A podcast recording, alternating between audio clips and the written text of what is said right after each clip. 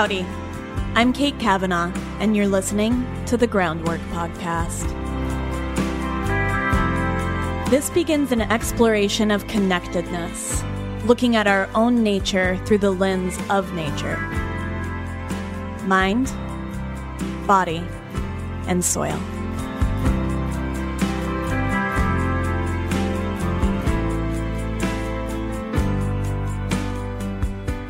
Hello, everyone, and welcome to the Groundwork Podcast. I am your host, Kate Kavanaugh, and we are here to explore the themes of mind, body, and soil together. Sometimes I think that these podcasts come for me at exactly the right time, and I've really started to lean into the idea that each interview lands exactly when it's supposed to and and sometimes it's hard to get all of these interviews lined up to find two people's schedules and and a space where it makes sense when I recorded this interview with Brett Ender, I was about three weeks into an autoimmune flare up that I thought I had in full remission. This is not something I have talked a lot about on the podcast, and there's a reason why. And one of those reasons is that I do not view myself as a warrior of chronic illness. And I think you'll see that Brett doesn't either, that I don't find this to be the only defining characteristic of who I am. And I don't want my illness to be first and foremost about me. And I feel the same way about a lot of diagnoses that I've received in the past. And so I haven't really discussed it and I think that there's this other part of me that feels that you know I'm in I'm in the health and wellness space. I've done a lot of work. I've healed a lot of things. And I have this underlying condition that I may not ever heal. It is an autoimmune condition. It might be in remission. And we talk about this nuance between the words cure and heal in today's episode that I think are, it's a really important nuance. And so at the end of this podcast, I had to take a really big, hard look at what was going on in my body and in my life. So I have chronic autoimmune atrophic gastritis, which is sometimes referred to as pernicious anemia. And what it is, it's, it's, it's an autoimmune destruction of the parietal cells inside of the stomach mucosa. Now, our parietal cells are pretty cool cats. They're responsible not just for making hydrochloric acid that allows us to digest all of our food, but also responsible for the production of intrinsic factor, which allows us to absorb B12 from our food. I think I went undiagnosed with this for many years. In fact, I think that this has been present with me since childhood. And by the time I found it, there was a lot of synchronicity. Here I was, unable to absorb B12 or having a diminished capacity to absorb B12 because it's likely I still have some functioning parietal cells in my body. And I was attracted to meat and eating lots of meat and eating lots of organ meat, which is rich in what? It's rich in B12. I think that my body was seeking out a volume of what I needed in order to heal. However, when I was diagnosed, I decided that I wanted to try intramuscular B12 shots, which bypasses the oral, which is sometimes called parenteral absorption, and allows B12 to go straight into the body. Now, those of you that have listened to this podcast must know I am not a fan of exogenous substances. And this is an exogenous substance and it is it is a chemical. It has a weird dye in it. I have some reservations about it and it changed my life. I went from being able to be awake and moving around for two, three hours of the day to leading a pretty full life.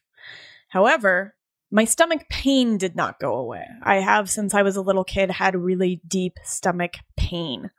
And I kind of chased the dragon on this one, on what it could possibly be. And then in January, I had a, hmm, not ready to discuss this on the podcast. I had a spiritual experience that completely shifted the pain. It disappeared overnight.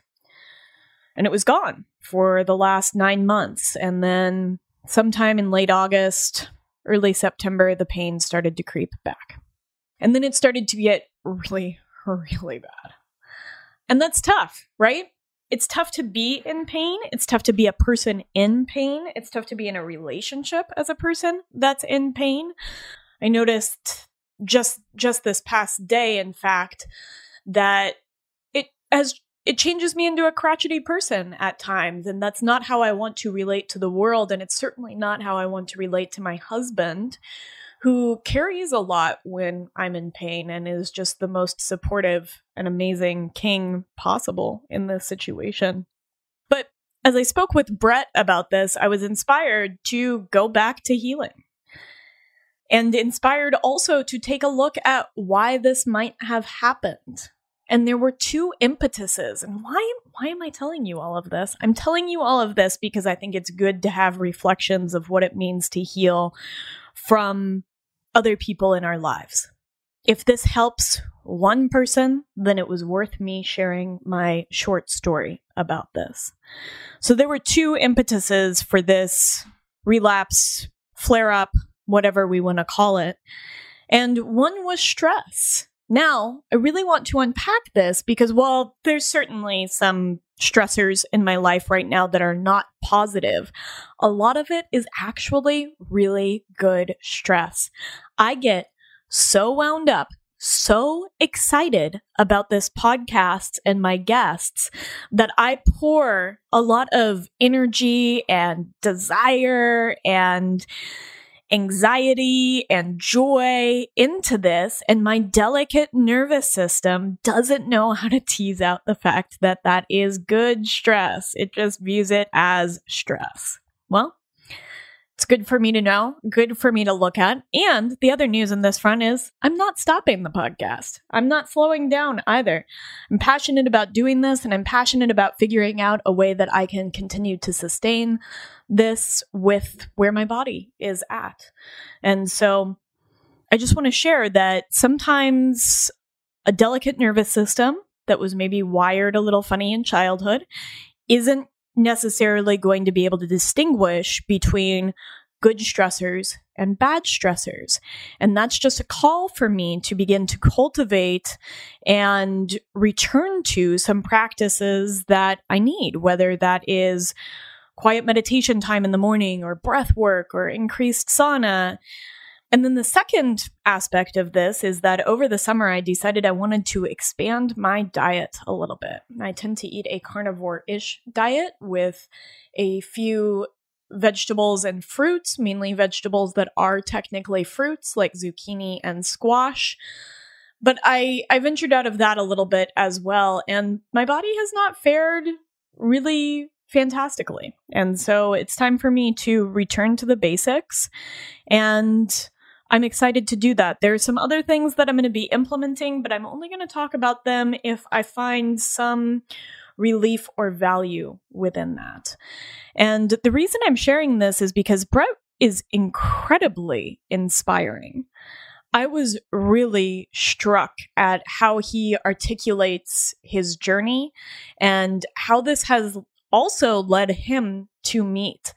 And this is something I'm really interested in teasing out in some of these personal healing journeys, which is this space that we all have gathered, which is meat has the power to heal land and bodies. And that power is so awesome. I'm going to let Brett take it from here, but before we we fully finish this sort of long intro that has been very casual so i apologize for not planning it a little bit better but sometimes it's it's fun to go off the cuff the other thing I want to say about Brett and Harry, who you will hear on this podcast later, is that I think that the work they're doing with the Meat Mafia podcast is truly incredible. And if you are looking for another podcast to check out, a newsletter to subscribe to, these are two men that are really paving the way for inspiring a different way of living life and working through struggle and working to challenge and push yourself and elucidating their practices and their mindset in order to really help reach people. And I am just, I was inspired by Brett. I am inspired by these two men. And so I encourage you to check out their podcast the Meat Mafia, and you can also find them on Substack, which I subscribe to their newsletter, and I think it's fantastic. I often walk away feeling more inspired, more raring to go than I did before I read it.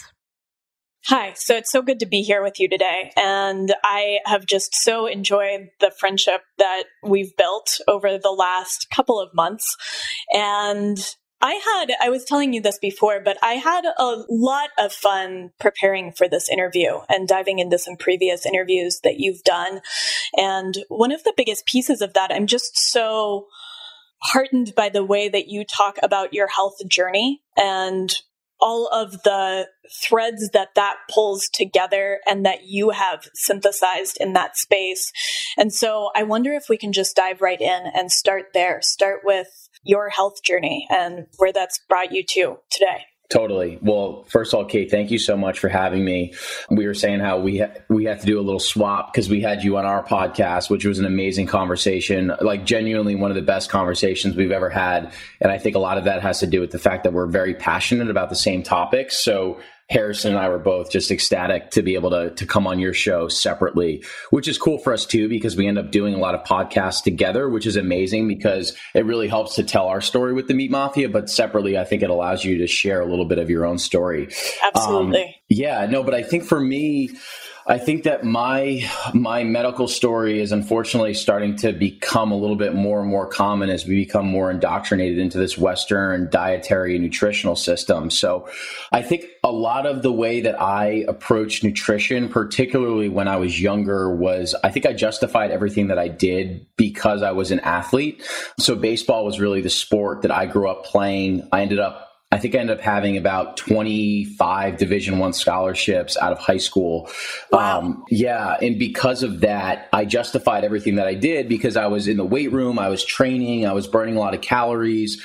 I was drinking pre workout powders. I was drinking protein powders and not concerned with what I was eating at all. I was eating everything, whether it was like pizza. I remember having Pop Tarts before games, like just so much processed garbage and the thing is, is that I had amazing parents. My mom's like an amazing Italian cook. She cooked meals for me every single night.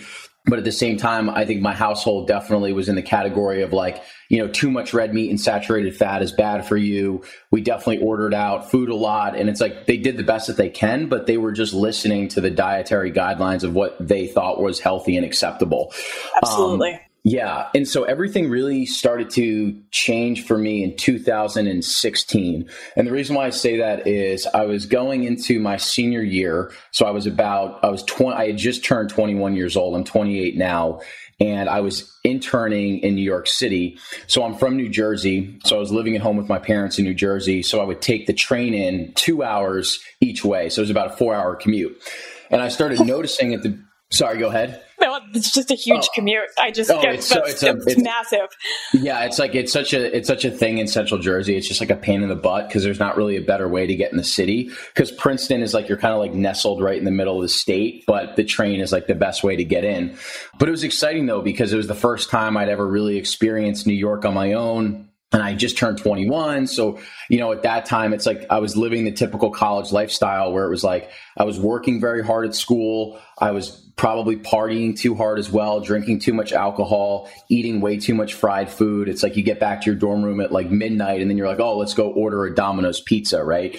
And then on top of that, I'm very stressed out from baseball and I'm very stressed out from school. So it's kind of like, the perfect triple threat of how to build inflammation in the body and become sick. So, I, right, I didn't realize it at the time, but now looking back seven years later, it makes perfect sense as to why everything that happened to me happened to me. So, June of 2016, I start commuting into the city and I'm started I started noticing that there was like a little bit of blood in my stool for the first time.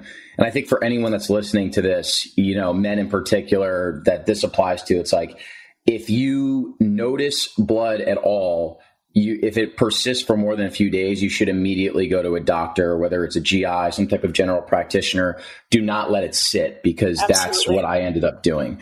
And so I didn't really think anything of it. I was like, oh, you know, I was a young 21 year old kid. I was like, oh, you know, it'll probably just subside on its own. I'm not going to think anything of it. So I, you know, I go through the summer, you know, drinking, not eating well, not sleeping enough, commuting into the city. And I start noticing the symptoms are continuing to get worse and worse. There's more blood in my stool. And then also my urgency to go to the bathroom is heightened.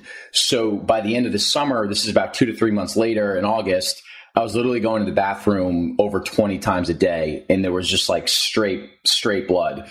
Wow. And I know it sounds crazy because you're like, how did you not go get yourself checked in? It's like clearly there's something very wrong. And I just, I don't know if it, if it was me being naive or me thinking that I was invincible, but I just didn't, or embarrassment. I just didn't say anything to my parents or my friends. I just, I was just was like, oh, it'll probably just go away on its own. And so by August, my stomach, my colon was so inflamed that I just couldn't process any food. Everything was just going right through me. So, like I said, I was going to the bathroom about 20 times a day. I'd lost probably close to 30 pounds. Like I normally walk around, I would oh think at the gosh. time I was walking around at like, yeah, 180. And I was down to about 150. And it got so bad that I had gone from like just going like my bowel movements had a ton of blood in them to then I couldn't keep any food down. I was throwing up blood. So at, at that point, I was like, all right, something is seriously wrong. I called my nurse because my I think my doc my GI was on vacation and she said you need to go to the hospital immediately. So I took a cab from New York City into Princeton to the local hospital got a colonoscopy and I got diagnosed with, uh, with I was in a full blown flare up of ulcerative colitis. And so, for anyone that doesn't know what colitis is, colitis is uh, it's an incurable autoimmune disease where your large intestine, which is your colon, gets so inflamed that your body just really isn't able to process food. You basically get these bloody ulcers all over your colon, hence the blood in the stool. So, what I was told is that because it's incurable, the best that they can do is they can put it into remission. They can't cure it. Um, so, they gave me a cocktail of a steroid called prednisone. They gave me a medication called Lialda and then the big hitter was that I was going to go on um, a biologic drug called Remicade, which I would get administered via an infusion every eight weeks. So for those that don't know, Remicade is it costs anywhere from like fifty to sixty five thousand um, dollars per infusion. Every, per infusion, yes. So luckily, I had you know my parents had really good insurance, so that you know it was all covered, but I just can't imagine if you had a, you know, if you had Crohn's, colitis, IBS and had to go on this medication and didn't have insurance, it would be impossible because I was, I was personally costing the medical system $400,000 a year. There's close to a million people with colitis, plus people with Crohn's, IBS, psoriasis, any other autoimmune disease that needs Remicade to treat it. Like you can do the math on how much that's costing the medical system alone, which is crazy, isn't it? It is. It's astronomical. I think our spending in our, our output in spending for, for medical expenses in the United States is 3.8 trillion, which dwarfs even military spending in the United States. And I think just doing that quick back of the napkin math that you just did, it really illustrates just, just how much we're spending to help people feel okay, not even better. Mm-hmm. A hundred percent. And and look, and I'm not, you know, I'm not one of those people that's like fully Western medicine. Like to be fair, my flare up was so bad that at that point that I needed some type of intervention to get me out of this chronically inflamed state. So the medication 100% the the Remicade did its job. And so I start going on the Remicade. I'm told I need to be on these infusions the rest of my life. This is like going into my senior of college, so 2016, 2017. And I still, even with the, the colitis diagnosis, I still hadn't changed my diet. I just thought to myself, I want to enjoy my senior year. I want to play baseball. I want to still drink a little bit. I still want to eat what I want to eat. And very fortunately, the, I think the medication helped keep me out of inflammation, but I still did not feel as good as I possibly could have felt. Like I was still going to the bathroom a few times. Sorry, were you going to say something? Oh, I was curious if the doctors recommended any dietary intervention, if there was an outline that they gave you for how to help this ulcerative colitis. Yeah, they're the only thing that they had mentioned is that they gave me the um what is it called? It's it's like the brat diet when I was in the hospital in my like in that inflamed state. So they're they're telling you to to eat these like what are they called? It's like a low low residue diet or something like that. Mm-hmm. So it's it's rice, it's bananas, it's applesauce, it's things like that. But I think that was the only piece of dietary advice when I actually got when I was inflamed. When I was out of the hospital, there really wasn't any talk about diet and lifestyle. Like they give you some pamphlets which talks about like limiting alcohol and things like that, but I can't recall anyone really sitting me down and talking about, hey, you know, maybe like therapeutic carbohydrate reduction would help your symptoms or there there was really no talk of that. Okay. And so then you you carry on with the Remicade and with and the way that you were eating prior to this. Hundred percent, yeah, and like and like I say, it's interesting, right? Because a lot of friends that I have or people that we've connected with through the podcast talk about how when they were in university, how like that's really where a lot of their habits deteriorated and that's how they got sick. And it's so interesting how much money we spend to go to university. And it's like, I think it's honestly one of the most destructive experiences for your health that you could possibly have because it's this culture of stress. It's this culture of binge drinking, casual sex, like all these things just compounded on top of each other. So it's it's interesting to be out of that for an extended period of time and realize that it was definitely the lifestyle that I was living in college that that I attribute to me really getting sick. I was curious about that, what you attributed to what led to that, whether or not it was sort of chemical interventions that we've used from glyphosate and Roundup and herbicides and pesticides that are opening tight junctions mm-hmm. that we know open tight junctions in the gut lining, or just a, a lifetime of a standard American diet, which I also experienced in childhood. But you really feel that there was this component of the lifestyle that we glorify in college that really started it or sent it over the edge? I think it probably started it and sent it over the edge. And the interesting thing with something like a Crohn's colitis IBS is that they don't exactly know what is the root cause, but they say that it's some combination of stress, genetics, diet. So, like, I was the perfect triple threat where it was like, I was not eating well at all. I wasn't sleeping enough. I was way too stressed out with baseball and school, and I still will, my stomach will still act up when I'm in a period of stress, which we can talk about. And then genetically, like I just have a family history of stomach issues. Like both my, like one of my grandmothers has pancolitis, the other one has IBS. So it's like kind of like the perfect storm of stuff for me to, to get diagnosed with UC. Yeah, and it's it's I think it's interesting too that we mark this transition in many ways from childhood or adolescence into adulthood with this period of complete abandonment and and and just going into drinking heavily and partying and eating whatever. And i think it's an interesting that that has been normalized as the step that you take to enter into whatever adulthood means within this culture yeah, hundred percent. And right there, there were some positive benefits of it. You know, I made some of my best friends there. There were definitely oh, yeah. amazing memories, and I, and I really don't regret anything. But it's like I, I'm just curious as as things progress, and you know, the, we evolve more into the internet and the access to information, and you see how crippled people are with debt and like I've probably learned more on YouTube than I have, and I went to one of the best business schools in the country. So it will be very interesting to see like if our kids end up going to university down the road. So yeah, I mean, I think that's been a really hot topic up with the student debt cancellation and just exactly what that means for how it doesn't overhaul the university system, which is a whole tangent that we could get into that we'll oh, leave. yeah, 100%. Um, so you go on Remicade and you continue this diet. What happens within your health as you just continue sort of normal life with the addition of this pharmaceutical biologic agent? Yeah, it was kind of it was it was really just stagnation. So I was I was fortunate. Uh, looking back, I'm fortunate that I didn't have another flare up because I started off really not drinking and trying to be mindful of the food I was putting in my body. But as the year progressed, I started to go back and back into my more and more back into my into those old habits. So there was no flare up, but I just felt like I was just kind of blah. Like I was probably going to the bathroom five times a day. So not incredibly concerning, but obviously not way more than than what the average person should be going, especially when you've experienced like low carb carnivore and you realize what it feels like to not have an inflamed gut and have healthy bowel movements. But fortunately, I didn't have a flare up. And then really my turning point was around like 2018 2019 and the reason why i say that is because i was living I, w- I took a tech sales job in new york and i was living on my own for the first time and I just, for whatever reason, I just made this switch where I felt like I was capable of doing a little bit more. I just felt like I really underachieved relative to my potential in college. So I started doing some long distance running. Um, and I'd never been a good long distance runner, but I was very therapeutic. It was almost like meditational.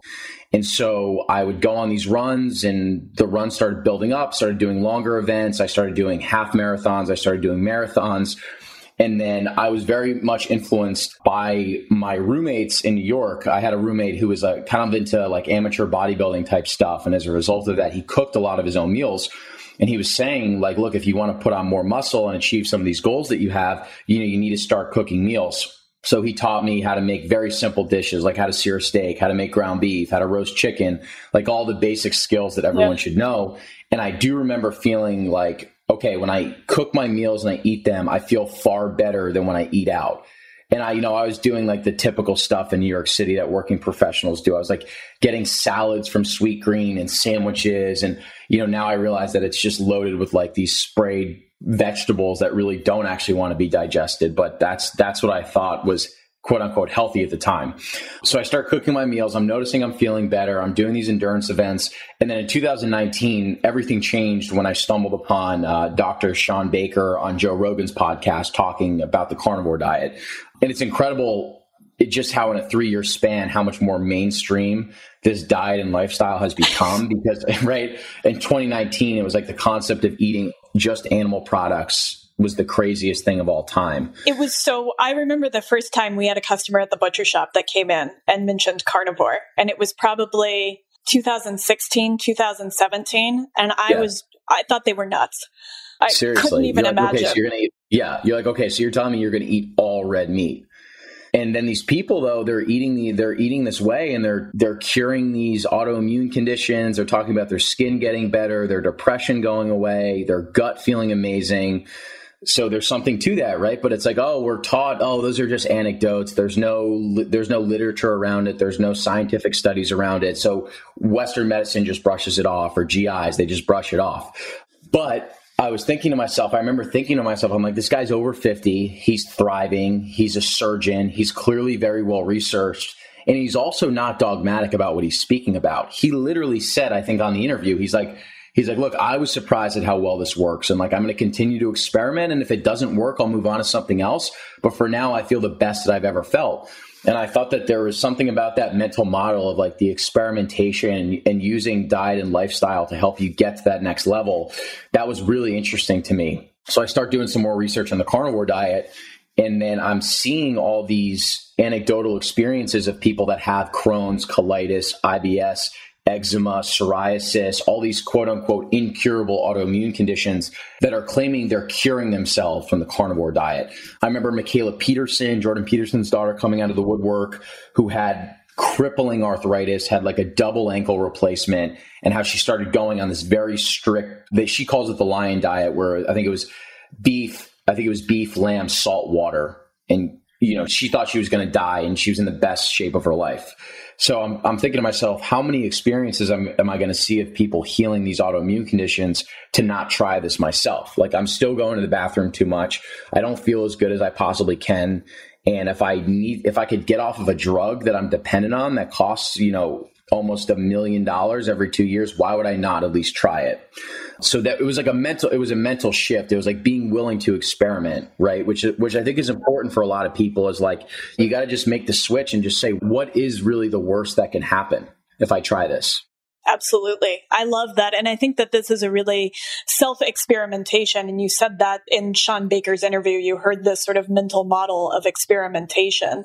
And I think we get so stuck in feeling a certain way. Okay, this is, and it gets normalized within our society, right? That you're tired in afternoons or bloating or some of these various symptoms of inflammation are just normalized. But just because they're common doesn't mean they're normal. And I think that mental shift into, well, how else could I feel? And let me experiment into that space. I think that changes everything. A hundred percent. I think you make such a good point, Kate, too, that as a society, we've definitely normalized things that shouldn't be normal. Uh, I have so many friends that live in these big cities and go to you know, happy hours and they're eating out probably 80% of their meals and they're telling me how, you know, they're like, they're, they're like, oh, I think I might have IBS or like I'm going to the bathroom all the time or I always feel bloated. I'm like, you definitely have undiagnosed IBS and you've just normalized it and you're taking like a bunch of Tums before you go out or these other pills that you're, that you're getting over the counter from CVS. And I'm like, you do realize that like your gut should not be feeling like this all the time. Like you should have a, a gut without any inflammation, without any symptoms. You should be able to go out and not, you know, experience that. But they think it's just so normal and they don't even realize that diet and lifestyle could potentially help get them to that end goal of what they want. Yeah, absolutely. And so I think that having this conversation is so important because have to peel back these layers of there is a different paradigm where you can feel your best and you don't have these symptoms. You're not reaching for Tums. You're not reaching for Advil. You're not reaching for these these over the counter or pharmaceutical drugs in order to mitigate symptoms. Yeah, it's such a good point and I think a good caveat is like and something I like to talk a lot about is like right I'm I'm not an MD, I'm not a nutritionist, I don't have a medical degree. I'm not a regenerative farmer. I'm just someone that started to pay attention to these symptoms and said, Hey, can I use food as a way to actually treat some of the things that are going on in my body and actually feel the way that I deserve to feel and experiment and tinker and iterate and things like that. So I think that's important is it's like just because you don't have a medical degree doesn't mean you can't experiment on yourself.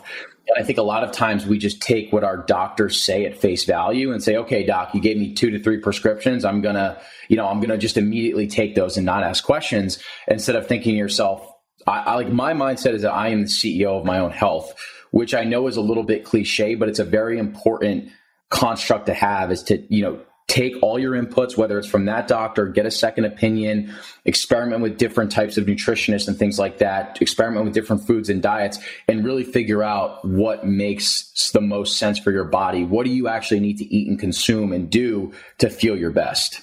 Oh, I think that's such an important message. And I think that you said two things in there that are really critical to me. Number one, that you deserve to feel good.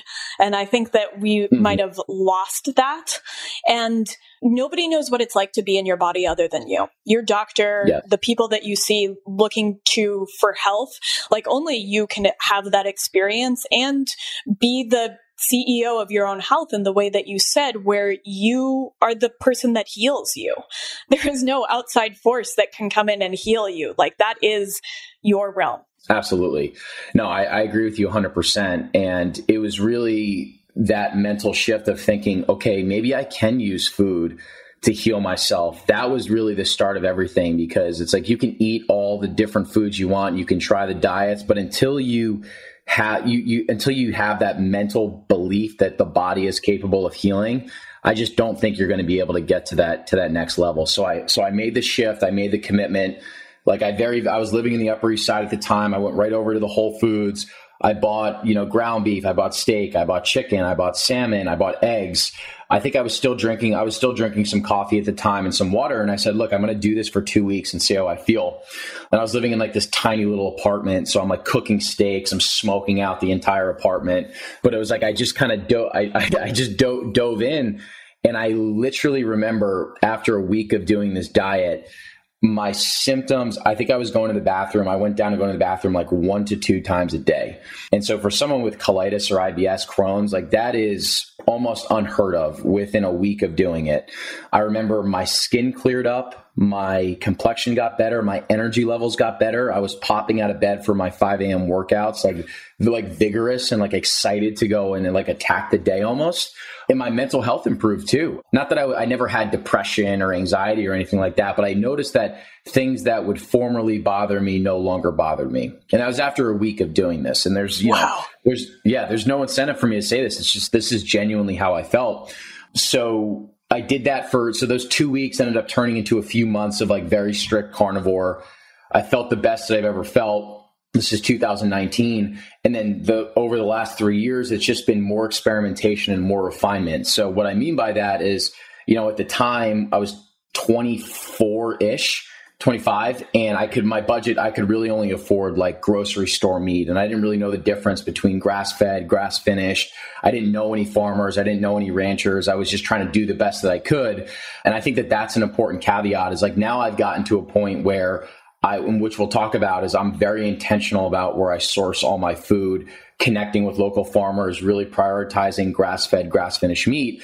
But if you're for if your knowledge or your budget only allows for you to get meat from the grocery store, that's still an amazing starting point. Like I don't agree with this methodology at all that it's like if you're if you're not eating grass-fed, grass-finished or you're like you're not eating testicle or organs, you're on the JV team, which certain influencers in the space say and I think it's just so harmful to a lot of people and just detracting from the movement. I agree completely. I think that the most important thing is accessing food that has the potential to heal you.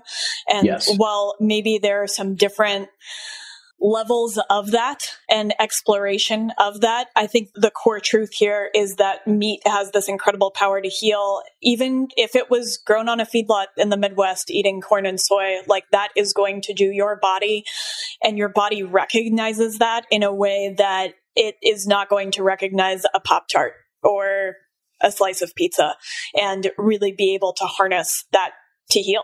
It's yeah it's such a it's such an important point. And i don't know I, I, just remember having this epiphany of like being in a grocery store and just looking at the outer aisle of the grocery store and like seeing that that's where all the real food actually was. You know there you can get your steak your chicken your salmon dairy butter cheeses. And then i was like i just remember walking through the inner aisle of the grocery store and being like this isn't actually food. This is a food like product that's made in some laboratory that's owned by probably like 10 publicly, one of 10 publicly traded companies and I'm not saying that that's inherently a bad thing, but it's like when you're publicly traded, your incentives are to maximize your shareholders' profit. So you're going to do the little things. You're going to cut corners. You're going to try and make the product as efficiently as possible. Hey, you know, maybe we used to cook this with tallow and olive oil. Well, instead, let's replace it with like a canola oil or a rapeseed oil or a peanut oil because it's just, you know, I, we, our margins are going to be a little bit better.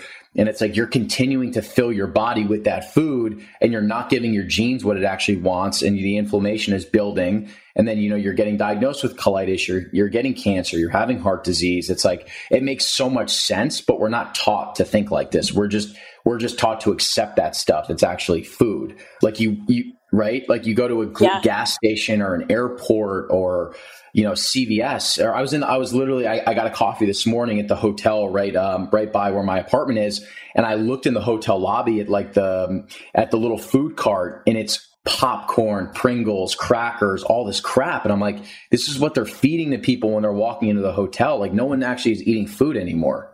I, I was curious to dig into this and maybe now's the time because I think that as you harness the power of food and specifically meat to heal your body, there was no impetus from your doctor to do so. Nobody nobody talks mm. about this and I think that there is no financial incentive for either big food or mm-hmm. big pharma for people to get off of these very expensive drugs that are, I imagine, quite lucrative, or for people to get off of these foods that make just a handful of companies a lot of money. Uh, what you're doing is taking a massive amount of money out of both of those systems. Uh, no, hundred percent. And I think a good, um, a good little story that kind of answers your question and puts a bow on my medical journey is that last year, 2021, I was feeling the best that I'd ever felt. I had this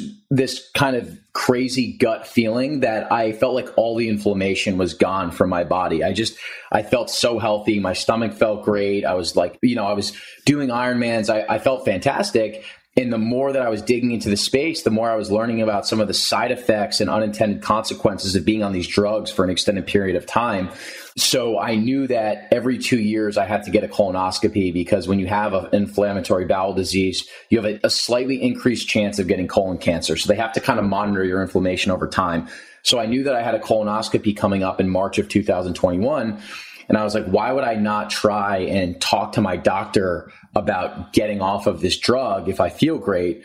And I also had, I was having, I was actually, the, the drug was actually making me develop cystic acne after a couple years, which is really interesting.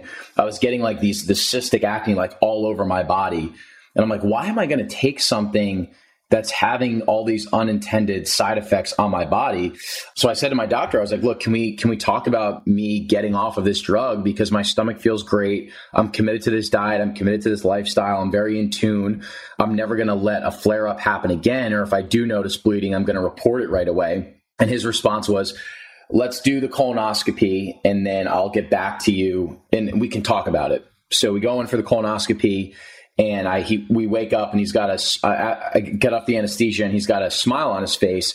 And he said not only do you have no inflammation you have zero microinflammation as well which was amazing. It was like a testament to like hey my gut feeling was right. I've actually gotten all the inflammation out of my stomach which is a, which is an amazing thing and he said that because of the way that I take care of myself, to my my commitment to this diet, because I had been te- I had been telling him about what I've been doing, and my my age, he was comfortable getting me off of this drug. And I don't want to say that I'm the first patient, but I'm I don't recall him saying that he had had any other patients that had gotten off of a biologic before so that was that was an amazing feeling to actually like th- like that that proved to me that everything that we have been taught about nutrition was incorrect. This aversion to saturated fat, this aversion to cholesterol, um, this aversion to red meat. It's like I ran towards a lot of those things and treated something that I developed because I was following this like nutritional paradigm that we thought was correct, eating all these grains and seed oils and refined sugars and things like that. So that's really where like my mental model on science and nutrition really started to flip. And that's where I started to think about the fact that like, okay, well, like now I'm off, I'm now I'm off Remicade. So these comp- these pharmaceutical companies are now down 400k, where they were getting 400k for me for six years. So two, you know, 2.4 million dollars just for me, and incentives do drive behavior. So it's like I don't want to I'm not going to sit here and act like everyone is nefarious, but we we definitely live in a system where it's like incentives are going to drive behavior, profit is going to drive behavior, and these you know these drugs are incredibly profitable for for a lot of individuals and a lot of stakeholders.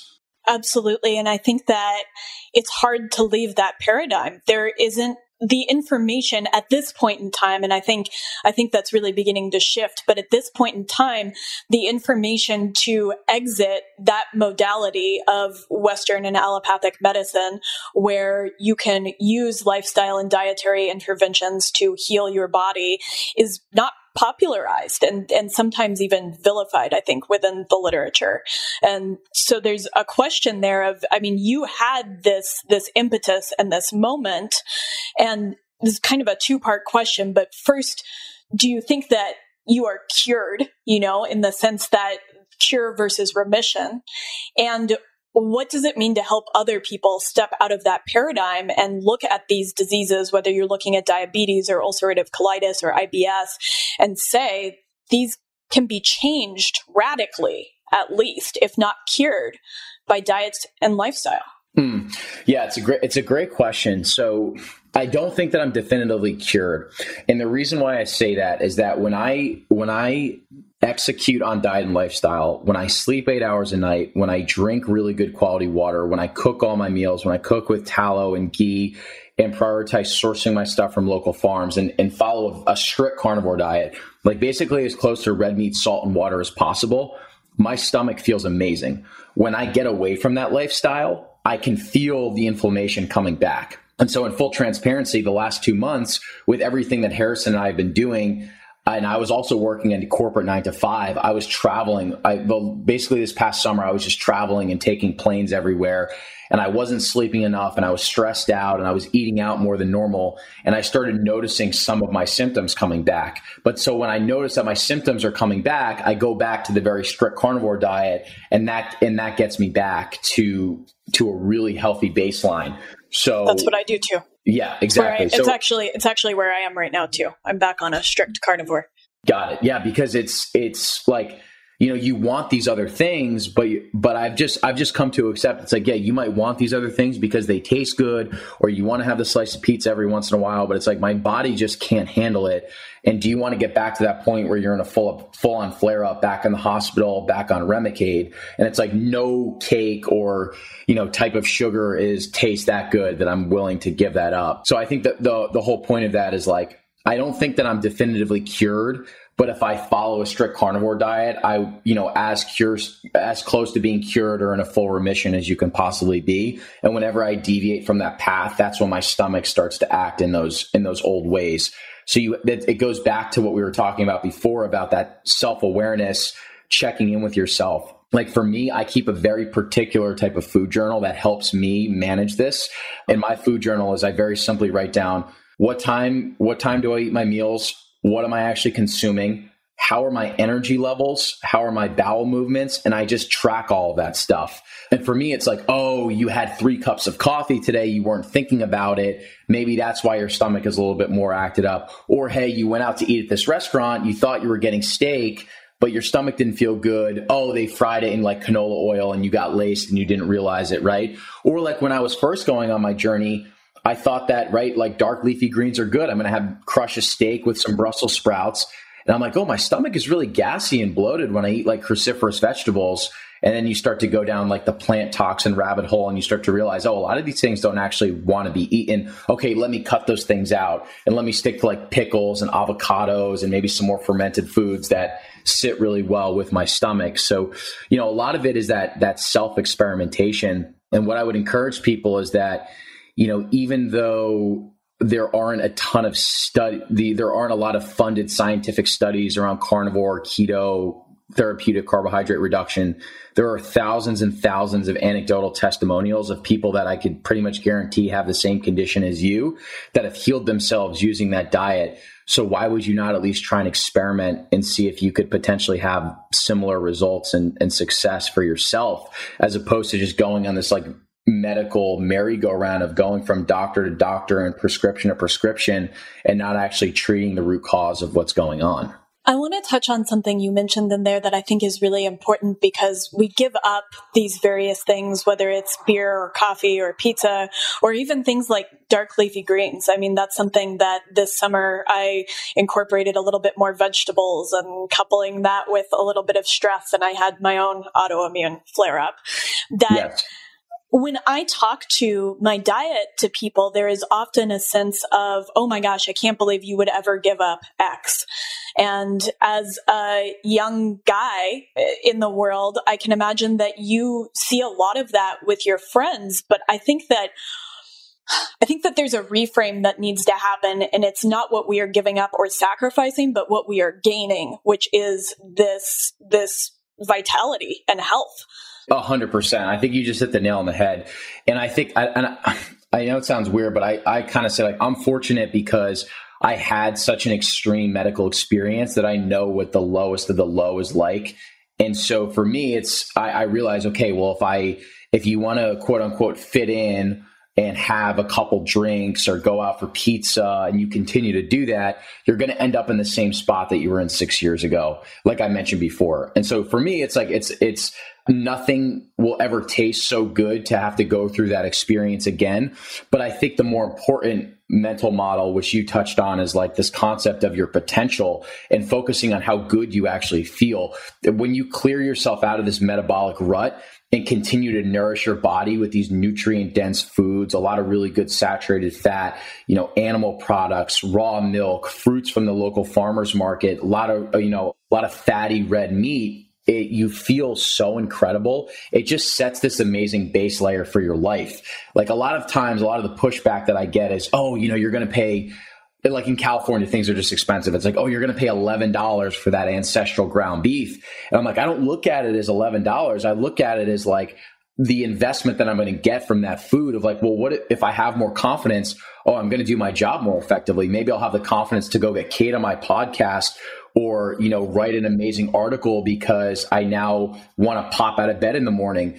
But we we're so we focus on like saving three or four dollars as opposed to how we can actually feel.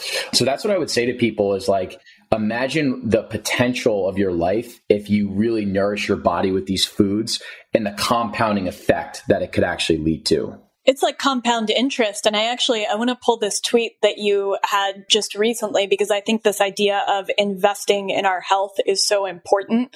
Like this mm-hmm. is an investment that we make sometimes it's for now. I think for those of us that have experienced chronic illness, there's a really immediate benefit and return. And I know for other people like my husband, who's made of steel, that he has to take a more long term view that I'm investing yes. so that I feel great when I'm 80, when I'm 90, and not just right now. But you had this Great tweet.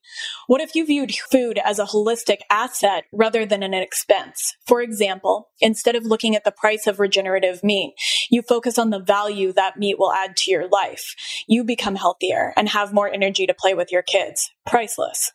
I love this. I think that this is such an important concept, especially as we talk about spending more money on regenerative meat and sort of taking that next step in the journey that health is an investment. Mm-hmm. So I'm just wondering if you unpack that. Oh man, health is an investment, and we've also we've also changed our relationship to food, where it's like we think of food as the tastiest option that's available, or we worry about minimizing our calories. But what food actually is is its energy and its nourishment and you should be choosing to put in the most nutrient dense foods as opposed to optimizing for what tastes the best. And then what you're going to realize is that as you start to eat these things that are single ingredients, whether it's, you know, meat, fish, eggs, raw dairy, fruits, vegetables, whatever, you rewire your taste buds because what a lot of people don't realize is that, you know, big food, they work with these massive flavor houses. A lot of them are actually located in New, New Jersey, not far from where I'm from and they know the perfect combinations of saltiness, sweet, umami, crunch, different types of textures to wire your palate to want to eat more of it and make it. And even though it's um it's not satiating, you just can't stop eating it because they know the exact flavors to really get you addicted. So I think a lot about that of like when you start to eat these single ingredient foods, you rewire your taste buds where it actually is it is delicious. So you are getting that amazing flavor and it's filling you with the best possible energy that you can. And I also don't I don't subscribe to this false belief that carnivore keto is more expensive than any other type of diet because you don't need to eat two $25 ribeyes a day. There are amazing ways to prepare ground beef and like you can roast in a, a, whole chicken from your farm that's fed the proper diet. And it's like you know I, I, roast a chicken. It's so delicious. It's like a you know four or five pound bird. I can get multiple meals out of it. So number one it's it's definitely not more expensive. And even if it was more expensive it's focusing on the effects of what you can become from that meal. Like we were talking about, having more energy at the end of the day to play with your kids, that's a priceless investment having more energy to now to start a side hustle outside of your nine to five that could maybe turn that investment is either priceless to potentially millions of dollars. Having more energy to be more charismatic, more confident in a sales job, that's hundreds of thousands of dollars, maybe millions of dollars. So it's like, we don't, for whatever reason, we're not taught to think like this, but I know it and you know it and so many other people know it the diet is like this base layer where you get your metabolic health under control, you start to gain confidence, and then everything else builds from there. Yeah, it's a prioritization of feeling good and what benefit that can return to you in your life over time. And yeah. maybe it means you skip something. I mean, here in the United States, right, we spend about 7 to 11% of our income on food versus 30% in most part of most parts of the world. And yes. maybe it means making a sacrifice. You don't get the latest phone or you know you buy used computers or you don't get the new car or whatever that is or the Netflix subscription all of these things that it it's just again this shift in perspective it is a shift in perspective. And i think again it, it, goes down to it comes down to like i've just seen so many amazing stories of people that have transformed their lives whether they've lost hundreds of pounds they've cured incurable diseases all because of diet and lifestyle. And i just think a lot about like the fact that like this our time on this planet is so short and what could i potentially turn myself into? And i think a lot about like my like the food that i'm putting into my body is giving me the energy to go after like a lot of those pursuits and a lot of those dreams that I have. And I also know the feeling of like eating grass fed meat one day and then being like, oh, my parents are in town. They want to go to In N Out Burger and then having like the burger and the fries that's like, you know, it's cooked in seed oils and it's like a refined bun, whatever. And I just feel terrible. I feel lethargic. Like I don't want to write. I don't want to do work. So I think it's important for people to understand the contrast and at least experiment with it and just notice how you feel. Like if, I would be shocked if you don't feel better after two weeks, like go back to your old style of eating. But I would really be shocked if you didn't feel better than you've ever felt after just a few weeks of preparing your own meals, cooking with healthy fats, eating more animal products. It's just, it's unbelievable what it can do. And that's why I think you and I are, you know, we're getting so passionate and fired up in this conversation because we've realized what it's done for both of us and so many people that we love and care about too. And just, you want other people to experience it because that's how you deserve to feel. Yeah. I have this, you've mentioned the term gut feeling several times, which I think mm. is really interesting because there's this gut brain axis and this beautiful cascade and communication that happens between our enteric nervous system and our brains and our emotions, whether that's 90% of serotonin being produced in the lining of the gut. But as someone who's experienced all these gut issues and that being sort of and and this gets into something that's a little bit more woo but the house of our intuition. And it really seems that you followed this space intuitively, that you've really been guided by a gut feeling. And as hmm. somebody mm-hmm. who's had a broken gut that you've really healed, I'm, I'm just really curious about how you view that relationship to what a gut feeling is and, and leading from that and that intuitive space. 100%. Yeah, I was just reading. Um, have you ever read the book The Maker's Diet by Jordan Rubin before?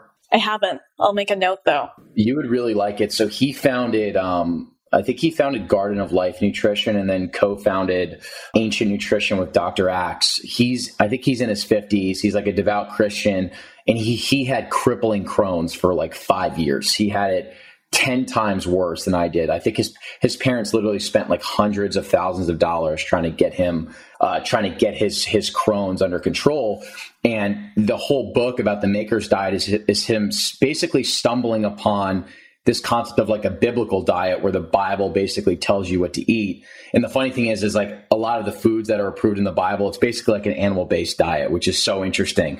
So he starts following a lot of these principles and he ends up healing his Crohn's holistically. You know, he goes on to, to, to, um, to build Garden of Life, amazing supplement company. And now he teaches a lot of people how to heal their gut and get their stomach under control and clear their body of inflammation. And so this book, The Maker's Diet, is really his journey of healing himself and getting to that point. And he distills a lot of those principles. And very early on, he talks about this concept of how the gut is literally like a second brain, which is why we we have we talk about a gut instinct. It's really because you literally have a brain living in your gut. And the gut is still so complicated, right? It's like there's still so little that we actually know. But I subscribe to that theory very heavily. And the reason why I say that is that as I've gotten my health under control, I've just noticed my instincts have felt a lot stronger and I've trusted my instincts a lot more closely. And I think a good example of that is as I was starting to heal myself, I was feeling this kind of pull to want to push my to, i wanted to put some content out there. I wanted to share my journey. And I, I remember trying to like write a blog on it a few times and this was like 2019 2020 and i just didn't feel comfortable. And then in 2020 the start of 2022 you know, Harrison and I really just made that push to want to um, share our thoughts and our insights and nutrition in the food space. And I don't think it's a coincidence that I was the healthiest that I'd ever been. And I felt this calling to do so and start writing about it. And it gains traction and then I started to, you know, I was I was writing and building a following, and then also trying to balance a corporate sales job, a nine to five. And I felt this pull where I was like, I think what you're doing with the meat mafia is going to be way more impactful than anything that you're going to do in your nine to five. So I was balancing, like I was you know, taking breaks in the middle of my workday to write Twitter threads and take networking calls and book podcast guests because I just had this trust that what we were working on was way bigger than me and I was so passionate about it. And then we talk about like going down the road, getting to a point where I said, look, I think I need to quit my job and pursue Meat Mafia, even though we're not making a ton of money yet, because there's just some opportunity that's there that I can't quantify, but I just know that it's the right direction. So that's kind of like my personal experience. But I've just noticed that the healthier that I've gotten, the less inflammation I've gotten, the more that I lean in on that gut instinct and trust it. And I think that's the same for a lot of people. Do you find that to be the same for yourself? Oh, absolutely. I think that there is so much intuition and that, that feeling of being called and just being guided by a pull of something that you can't fully understand, right? It's that instinct. And I think that it is very much a part of a part of what it means to be human, to be animal, to be able to follow that space. But when that's broken, when that's literally leaky inside of your body, there's going to be a diminished capacity for mm-hmm. communication mm-hmm. between between second brain and brain or wherever that lives. And I don't think we I don't think we fully understand anything about that, especially as we talk about something that's populated by millions and millions of microbes and fungi that there is a reciprocity in that microbiome that I don't think we yet understand. But the more that that has become healed for me, I feel the same way. And it was in March of this year when I started the podcast, we started at the same time, was the healthiest that I had ever been. And mm was ready to finally make this leap of something that I've been wanting to do for five years. So I think that there is a deep connection there that we can begin to rebuild when we heal. Absolutely. And I think what you said, it goes back to our previous point about the concept of cost and holistic asset where assets where it comes to food, where it's like, it's not a coincidence that both of us were the healthiest that we'd ever been and then had the confidence to make this plunge and do this creative thing that we didn't even know what it was going to turn into but we just we just felt a calling to do so. And that's the power of getting your health under control is you just you know you're able to actually chase your dreams and have that little edge that little bit of confidence that maybe you didn't have before when your body was just in this metabolic rut. Like I know what it feels like to be in New York and I'm making a mental map of like where all the Starbucks bathrooms are because I'm worried I'm literally going to have to go to the bathroom while I'm on a date with someone. Like you're never going to have confidence when you're in that when you're in that chronic state of inflammation. So, you know, think about what you could actually do if you're able to take your body's energy, like divert it away from healing the inflammation and actually focus it externally on the world. It's pretty incredible. I love that and I love that both of us ended up with meat as this big healer. And and yes. that's kind of that kind of dovetails into something else i want to ask you because and you brought in something even more potent. You've shifted into sourcing meat from regenerative farms. You've experienced meat's healing power. And you've talked to all of these guests, right? Over 100 people now on the podcast, many of which looking at meat's power to heal land and soil systems. Mm-hmm. But there's also this power to heal our connection, right? Both of us found a calling in talking about meat. And yes. that maybe not healing, but driving purpose. Mm-hmm. And I just want to hear how you feel meat in this space and its power to heal because I think that you've experienced that on so many different levels. Absolutely. Yeah, it's, it's an amazing question. And it's something I think about a lot because I remember when I first started to go carnivore and I looked at my plate and it was like this massive ribeye with three eggs. And like I had this mental construct of like, am I literally going to kill myself if I continue to eat like this? This is 2019 because all I had been told is that I had been, you know, we were demonizing saturated fat. I told, I was told that meat raise, you know, red meat raises your cholesterol. It's going to cause heart attacks. It's going to cause a stroke. It's going to cause all these things. Yet I could look at a plate of Taco Bell or whatever and be like, ah, it's not the, it's not the most unhealthy thing, but I can eat it every once in a while. Whereas like I would look at this big steak and think that I was literally going to die eating it. And I think that that goes to show how brainwashed we've been about nutrition. And we really have such a small, minute understanding of what real food actually is.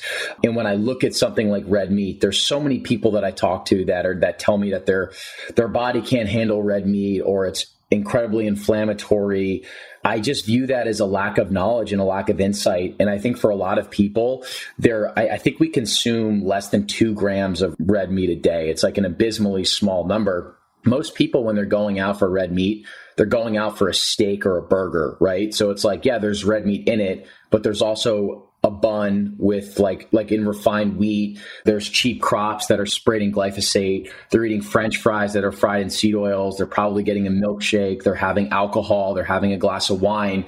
And it's I'm an like, unhealthy user bias. A hundred percent. That's yeah, you literally just nailed it. So you ask yourself, you're like, okay, well, is it the red meat that doesn't make you feel good, or is it all the other crap that you're eating with with the steak in your small sample size. So that's just something I think a lot about when people tell me that they can't handle red meat.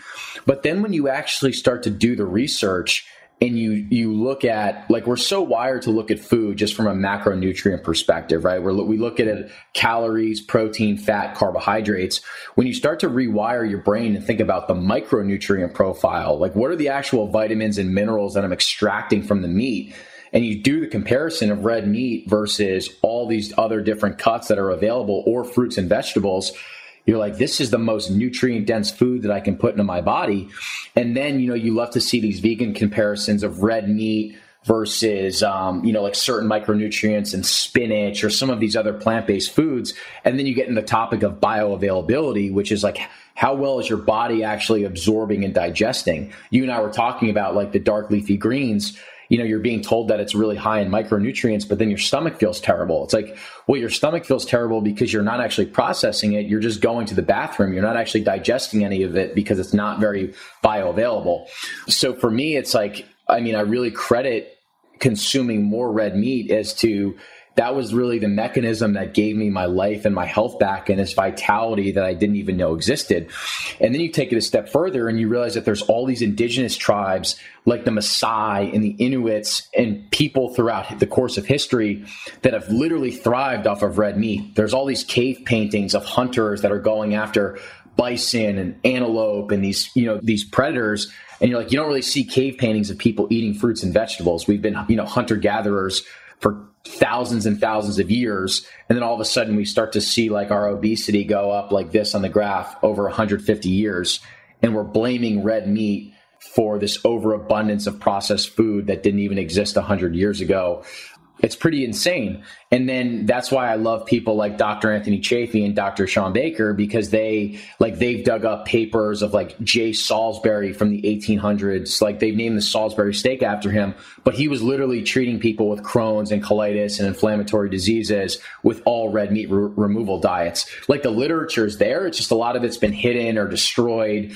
and you know we don't even understand what science really is like especially when it comes to meat consumption like we think about this concept of science and it's like your concept of science is like this vegan backed epidemiological study that's kind of engineered to get a certain outcome. So that's kind of like that's rewired my brain a lot too. And I think it's an important thing for everyone to ask themselves whether it's a carnivore study or a plant based study or a meat study. It's like who is actually funding these things because their incentive is going to drive the behavior. You know, how is the data actually procured?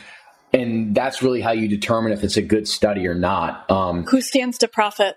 A hundred percent, right? It's like, and now with social media, you can take this one point from a study, turn it into like this nice little Instagram clip or reel, and then it goes viral because people can share it. And then it's like oh you know what it, what is it? Like meat is as carcinogenic as cigarettes or it's 700% more likely to increase colon cancer. Like whatever the crazy statistic is people just focus on that one statistic without any context behind it. They don't know where the study comes from. They reshare it. And then the unfortunate thing is people get influenced by that. It's almost like the fear porn and the fear mongering. And then they decide to give up meat and go down the plant-based rabbit hole where they're eating you know, beyond beef and these fake commodities that didn't exist 20 years ago. And they're just, you know, they're products of monocrop agriculture. They're sprayed with pesticides. They're, you know, loaded with seed oils and they think they're actually being healthier. So it's kind of a quick tangent, but the whole point is that I think you and I have had these experiences in with nutrition that have made us realize that everything we've been taught about food and red meat is incorrect. And it's one of the most healing things that you can put into your body. This is actually one of the reasons that I just adore the both of you are these deep dives into the historical context of how we got where we are. Mm-hmm. And I mm-hmm. think that whether you're looking at the history of polyunsaturated fatty acids and, and rapeseed oil and how that enters the dietary lexicon, or you're looking at the growth of a chicken from, you know, yes. the earlier 1900s to what the Cornish cross looks like now and that evolution, you're looking at the intersection of the, of how science has been mm, fed to us maybe manipulated yes. and the rise of big food and that intersection and really uncovering the why like this the why and the how this is how it happened which i think having that contextual and nuanced history helps shape so much of these conversations and something that we're missing in those little Instagram snippets that go viral is just this this whole history that's before it. And so I have this, I, am not quite sure what the question is, but you have done such a good job at uncovering that history and showing it. And allowing people in on there's a reason that all of this has happened and come together. Absolutely.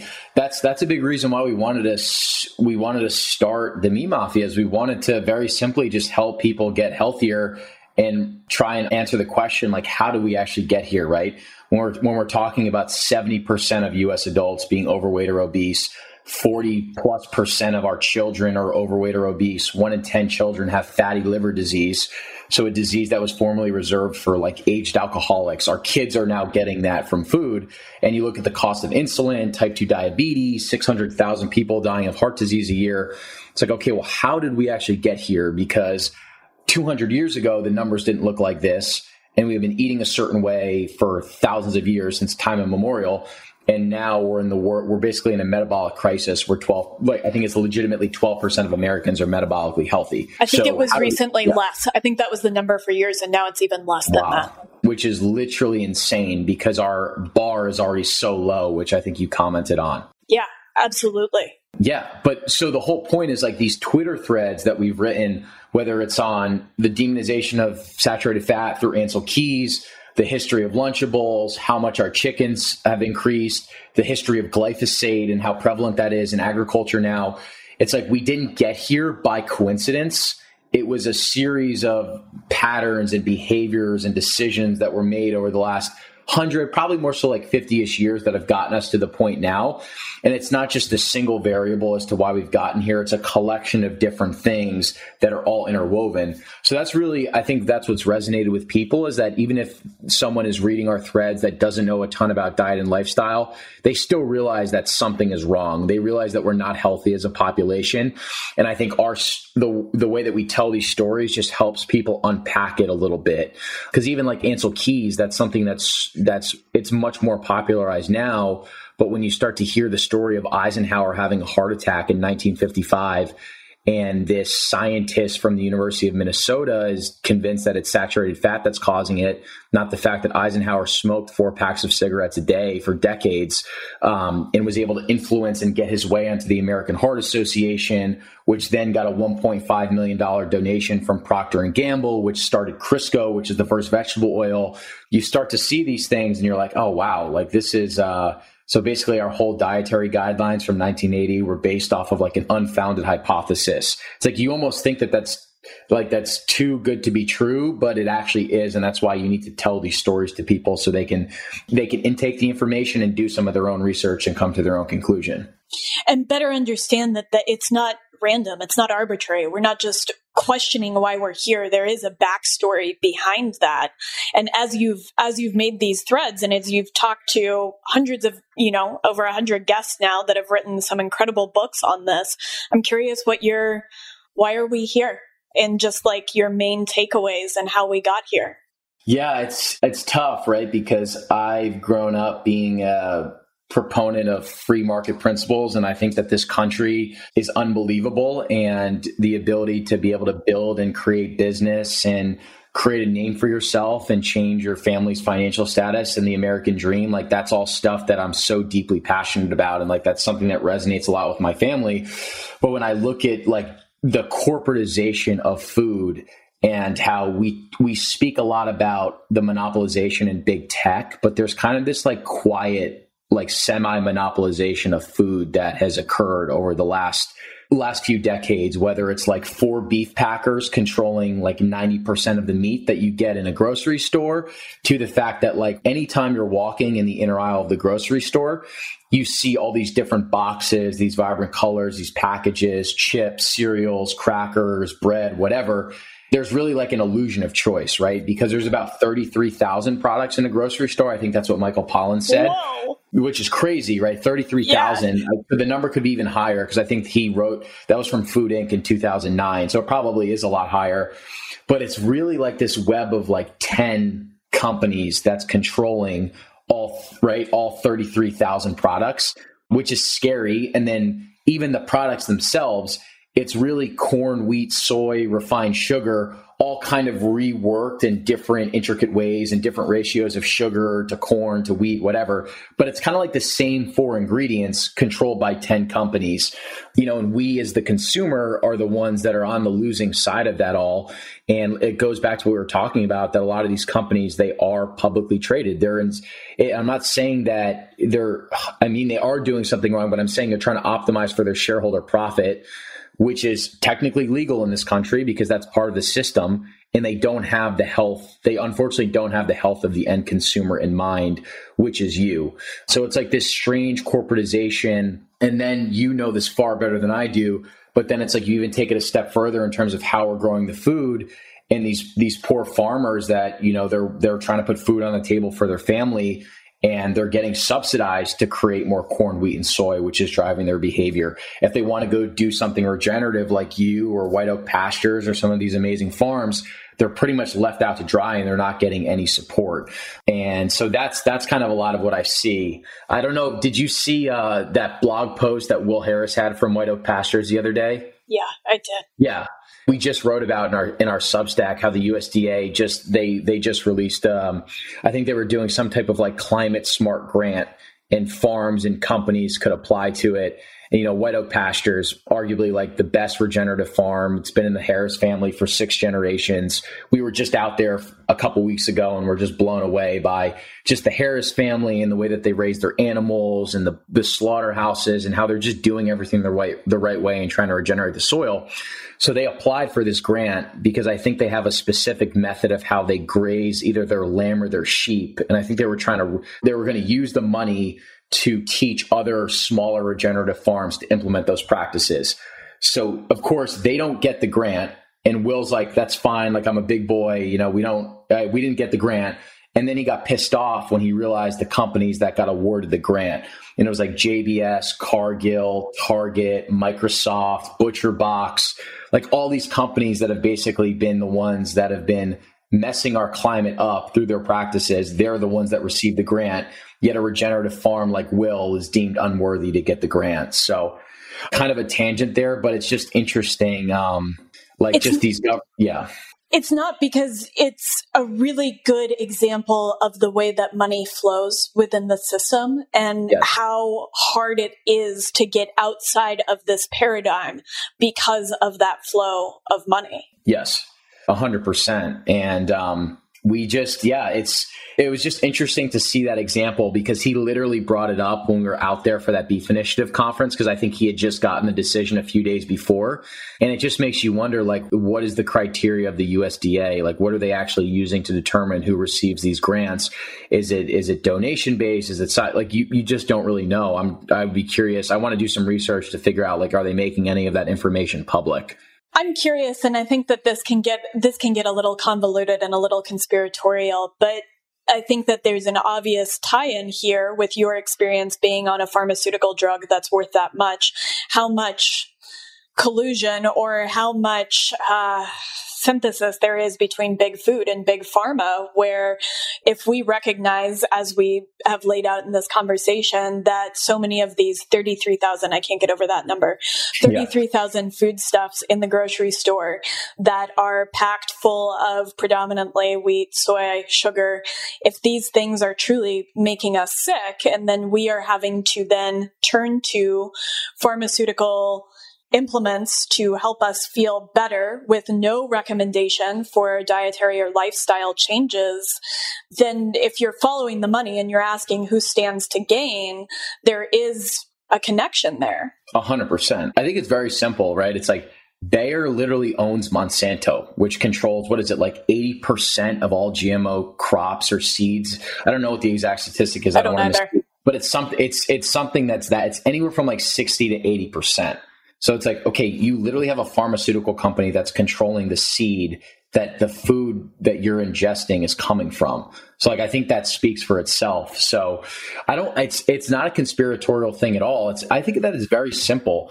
Everything that you're seeing in a grocery store, in a gas station, even what you're being served at a restaurant, it's not actually food and these diseases these these autoimmune diseases these chronic diseases they didn't exist hundreds of years ago and now all of a sudden they've popped up and it's very simple. It's like if you're going to continue to feed into that system, you're going to get sick. But if you continue to eat these single ingredient foods that we've eaten for thousands of years, or we were metabolically thriving, it's like that's going, that's the decision that you need to make for yourself. And I get it. Cost is a factor, budget's a factor, time, convenience, etc. But it's like you're telling me you can't take five minutes to cook up some ground beef and throw some taco seasoning on it for you and your kids. Like, I don't know. It's um, it's just very very interesting, and it's just so many different factors that have gotten us to this point. But I think the whole purpose of what you and I are talking about is like you have to recognize what's going on and then realize that you have agency over yourself and you can intentionally choose to make to put the best possible food into your body for yourself for your family, for your kids, and you can break free of that system. So you can literally go to uh, eatwild.com to, no matter where you are in the country, and you can wonderful. find local meat, local eggs, raw milk, these products that are as nature and God intended them to be. And you can go connect with a local farm, you can shake their hand, and they're literally incentivized to provide you with the best possible food. Yeah. And I, I actually have a space that I wanted to jump into because I think we just talked so much about how the problem has manifested within society and how we've seen the growth of these chronic illnesses. And it's such a, it's such a difficult thing to look at when you look at, you know, at least 88% of Americans being in poor metabolic health and the rise of everything from ulcerative colitis to multiple sclerosis and all of these different dietary issues. And I want to talk about the antidote too. And I think that this is something that you've covered a lot in your podcast, but you also said something towards the end there and I missed, I missed some of it because of our internet connectivity issues. But you talked about it can be simple. We can just go, we can just make some ground beef. We can get out of this situation of purchasing these 33,000 items from grocery store shelves. And as you've talked through this with so many experts, what do you see as the antidote? Yes, I think it's an amazing question. And the reason why I think it's an amazing question is that you and I could literally have a 15 hour podcast right now talking all about the problem and why we are in this metabolic crisis that we currently are. And you just touched on it.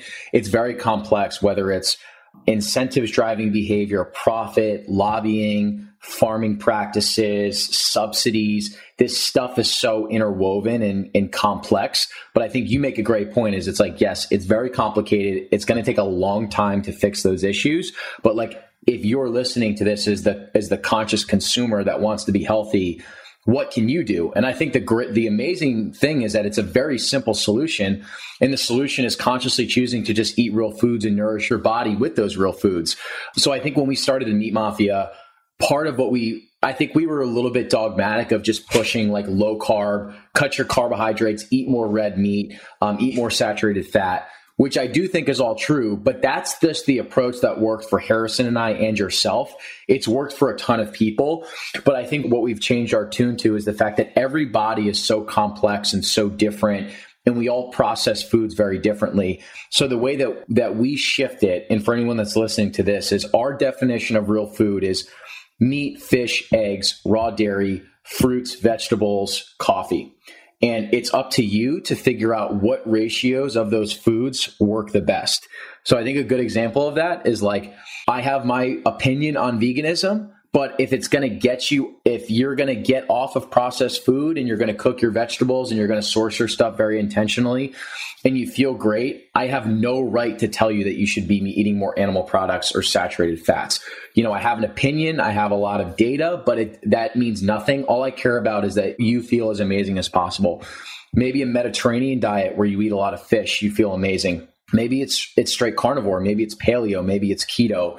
There's so many different ways for us to skin the cat, but I think to what you had said earlier, this self-experimentation is huge and it's about learning it's about learning to take control of yourself first, get yourself in good health so that way we can properly share this message. And I can guarantee you that if you make the effort to cook almost all of your meals, really healthy fats, really good quality olive oil, avocado oil, butter, ghee, tallow, lard. You source your stuff very well. You're eating single ingredient foods. You get daily sunlight exposure you meditate, you walk 10,000 steps, you do some type of exercise. This stuff isn't complicated. You're going to feel amazing and you're effectively getting out of that very complex system, that industrial food complex where it's it's very complicated to address the problem, but it's a very simple solution and as we start to think about doing this stuff on a greater scale, none of that collectivism is going to happen without you first starting to kind of like put your own house in order and get your own health in order before we can start to really, you know, unite and create some positive change. I love that because you earlier in this conversation, you mentioned the word agency. And mm. I think that this is such an important component of reclaiming your health is this experimentation and using a food journal to track symptoms and taking back a sense of agency. And when I look at the trajectory as you so perfectly, I mean, you just distilled it so beautifully that we've taken to where we've gotten, we've lost so much of this agency to corporatization. Yes. And so if each individual begins to reclaim that agency as a collective, what we are taking back, I think can be really disruptive. Exactly. And that's why we we end our podcast we ask our guests all the time, you know, when you think about the future of society and the food system, are you generally optimistic? Are you hopeful? And I think to like kind of answer the, my own question, it's like I'm extremely hopeful because of conversations like this and this movement in regenerative agriculture that's growing and seeing getting DMs from people every single day of people telling me, Oh, I suffer from Crohn's for years. I started eating animal based. My symptoms are the best they've ever been. Or, you know, oh, you know, I, my skin cleared up. My anxiety went away. Like we're continuing to get so many of those anecdotal experiences that I'm really confident that eventually we'll be able to get a lot of this stuff funded and, and be able to build these scientific studies that we can then take to a GI or a Western doctor that's actually proof of concept so they can start to talk to their patients about some of this stuff. But also, when we think about taking autonomy, I don't want to just sit here and blame the doctors, right? Like, if you're talking to your GI, they might not know about carnivore. They might not ever have heard of carnivore. They probably have never had a patient that's gone keto and had success with it. So it's your right as the patient to talk to them and tell them about the success you've had, or maybe send them some podcasts or some materials. Maybe they'll blow it off, but maybe it'll open their eyes to this totally new perspective that exists. So I think we shouldn't just blanket think, oh, they know about carnivore. They're just not choosing to tell me about it. I think a lot of it is a lack of knowledge and that's where it goes back to the agency and taking control of what you can control and telling them about what you're experiencing so they then understand, oh, wow, I have a patient that's trying this and he or she is doing really successful. Let me do some research into this. And then maybe they start prescribing it to other patients. So it's like this positive chain reaction, but you have to be the driver of it. You can't rely on other people to do that. Yeah, I love that and I think it comes back to the idea that you are you are the CEO of your own health and your own healer and I think the way that we talk to others, whether it's our family members or our friends, but you touched on something really important here. We also have to talk to our doctors. And I think that the way that we interface with the medical community has to change. I, I can imagine you have had a lot of trials within that space of how you communicate back and forth with doctors. Anybody who's dealt with chronic illness, it, it can be a really trying experience and increasing that communication in all of those places. Totally. Totally. And the other thing too that's interesting with medicine is there's we talk about this decentralization of food that we're both very passionate about, like the conscious decision to go buy food from like a local regenerative farmer, shake their hand, build that relationship. There's also this decentralization in medicine that's currently occurring right now. Like we've had a number of doctors on and practitioners that would actually be great guests on this podcast that have gone out on their own and started their own telemedicine practices because what they're teaching is against this like conventional grain, like Dr. Phil Ovadia, Dr. Tro, Dr. Brian Lenzkes, heart surgeons, endocrinologists that are treating a lot of these metabolic diseases or type 2 diabetes with low carb practices. And they want their own practice to be able to have autonomy to treat their patients the right way. So but the thing is with a lot of those practices is they probably don't accept insurance. So you are you have to be willing to have that skin in the game and pay out of pocket, but you're paying out of pocket for doctors that truly are invested in your health and are going to talk to you about diet and lifestyle and a lot of these preventative measures that you're probably not going to get by a doctor that's just, you know, covered by insurance and you're going to see them for 12 they're going to be 30 minutes late to the appointment because they're so backed up they're going to give you 8 minutes they're going to look at your chart beforehand and they're going to just blanket prescribe you prescription and walk out of the room it's like yeah you can take that and have it covered by insurance or would you rather pay a couple hundred bucks out of pocket but get the best possible care by a doctor that's really invested in you so I think that's really important. And then there's also other resources to find doctors. I know um, Doug Reynolds, who runs Low Carb USA, he has a website. Uh, it's called the Society for Metabolic Health Practitioners. And they give you a database and directory to find doctors in your area that have this specific credentialism where they're going to talk to you about diet and lifestyle and low carb practices. So, you know, the decentral, it's really interesting to see this like decentralization occur in medicine. And I'm very hopeful that it's going to help make people healthier and more doctors will have the courage to go out on their own and treat patients the right way and not just continue to go at the Western status quo. I think that's the perfect phrase for it too. It is the decentralization of medicine. And I'm curious because you guys talk a lot about decentralization of currency and are more in the cryptocurrency world, the decentralization of food and all of these different spaces. And I'm curious in that why you think that right now is this moment of breakdown for all of these different industries that this there is this this word that has bubbled up in our lexicon that I think 3 years ago wasn't being used at nearly the frequency that it is now which is decentralization. And what's happening right now that is catalyzing all of these things to break apart and to be disrupted. Mm. Yeah, it's it's interesting because I love the quote that Rome wasn't built in a day, but Rome also didn't decay in a day as like this gradual decline. And I think that that's probably true for a lot of aspects of the US and Western culture in general. Like it wasn't it wasn't just COVID. It's been a number of things that have gone on over the last couple of years. And I think COVID was kind of the big bang that exposed it. So I think I'm a good example of like I was living in New York, I was in this corporate sales job, was content, was going to just keep going, climbing the corporate ladder. And then because of this event that occurred, I was now out of my element for the first time, like hundreds of millions of other people were. And it gave me a lot of time to think and think about what I want to do. And do I want to just log into Zoom and just continue to do this job? Do I even want to live in New York City anymore? Is the is the ROI of living in a city even worth it? And we just had more time to think and educate ourselves.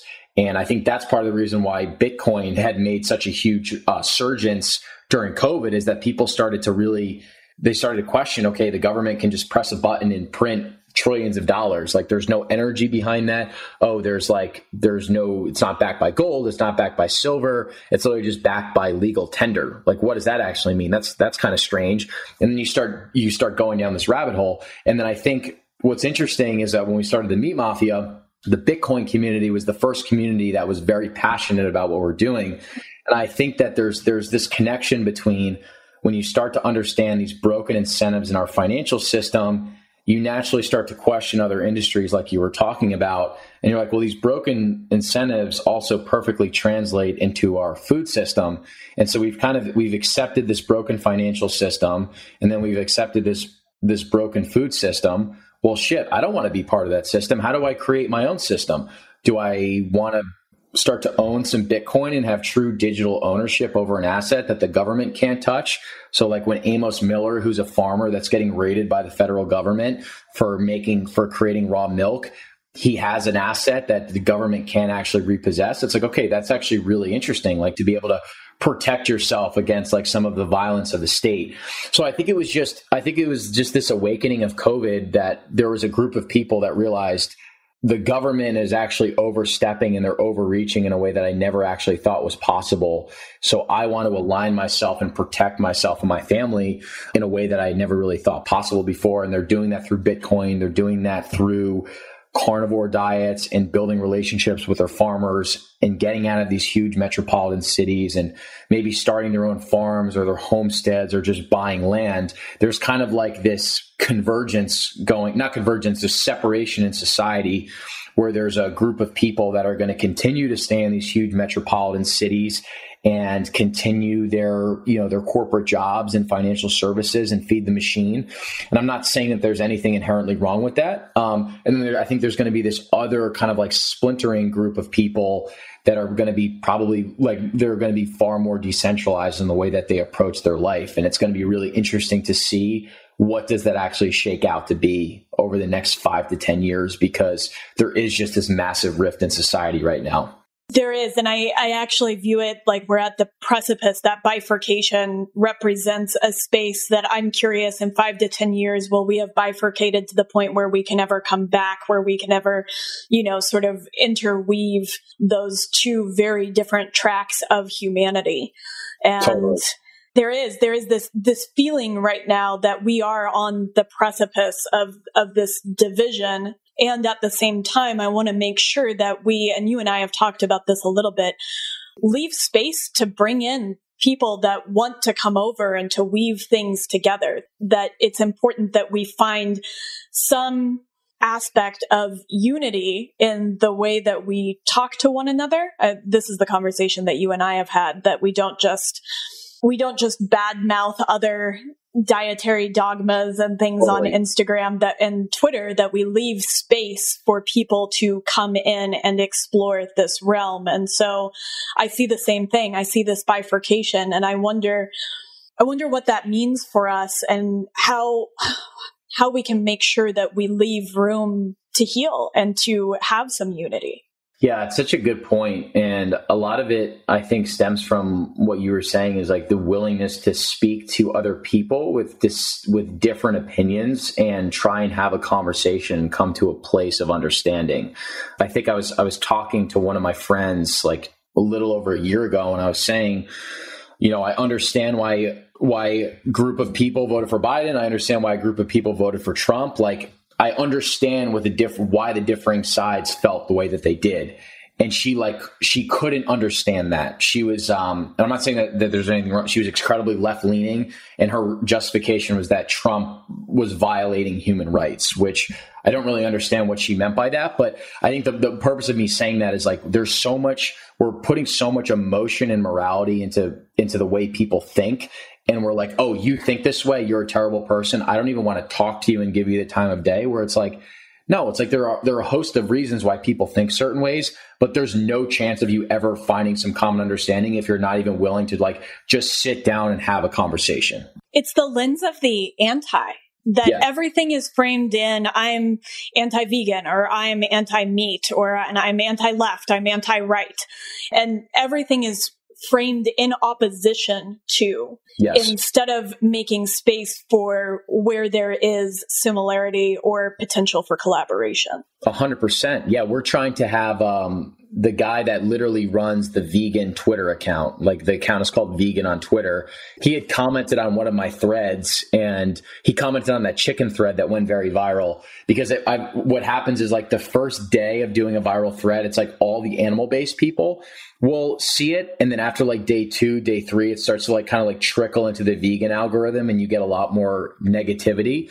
But one of the things that he had mentioned is that he had like tagged Michael Pollan and a couple other people and he mentioned how that there there he's never seen an animal based advocate diet advocates speak about you know rights of animals and humane treatment of animals and things like that and I was like, look, I think that we have far more in common than you think we do. I'm anti big four packer. I'm I am pro animal rights. That's why I choose to source my stuff from regenerative farms. Like, let's get you on the podcast and let's have a conversation.